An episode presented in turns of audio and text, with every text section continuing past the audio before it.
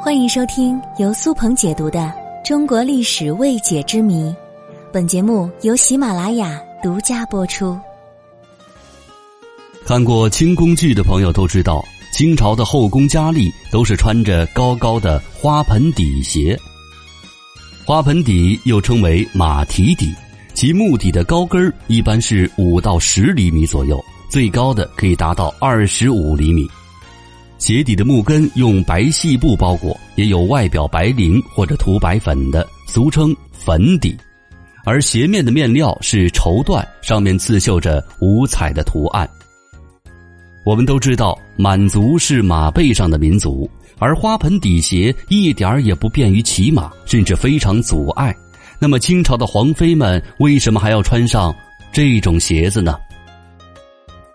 其实，清朝统治者对女子裹小脚是极其反感的。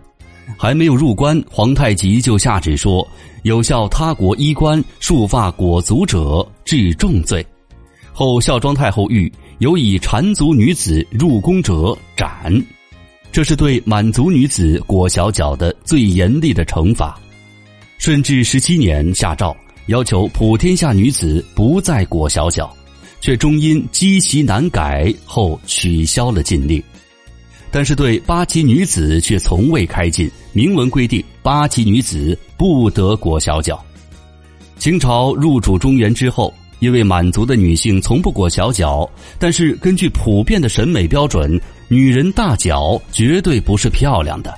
为了解决这样一个问题，于是花盆底鞋应运而生。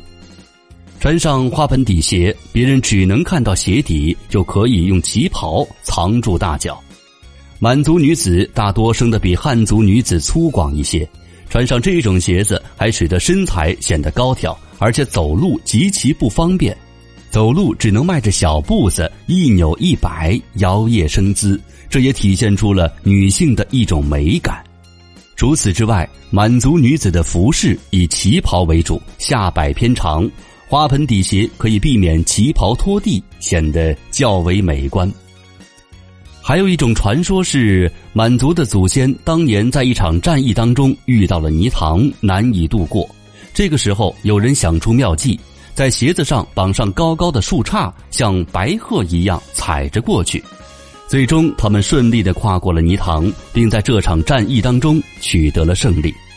后来，为了纪念此次战役，人们仿照样子发明出了花盆底鞋，妇女们穿上这种鞋子，并且世代相传。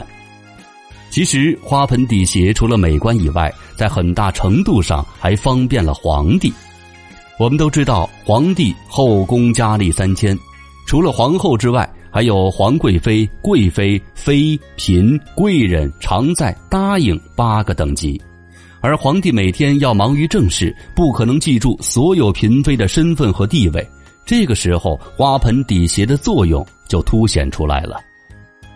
因为鞋子上有各种各样的装饰，有刺绣、雕刻、串珠，有的鞋子上还会挂有小穗子。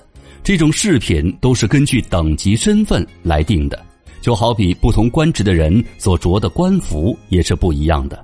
因而，皇帝只要看一眼鞋子，就可以知道这位嫔妃的身份和等级。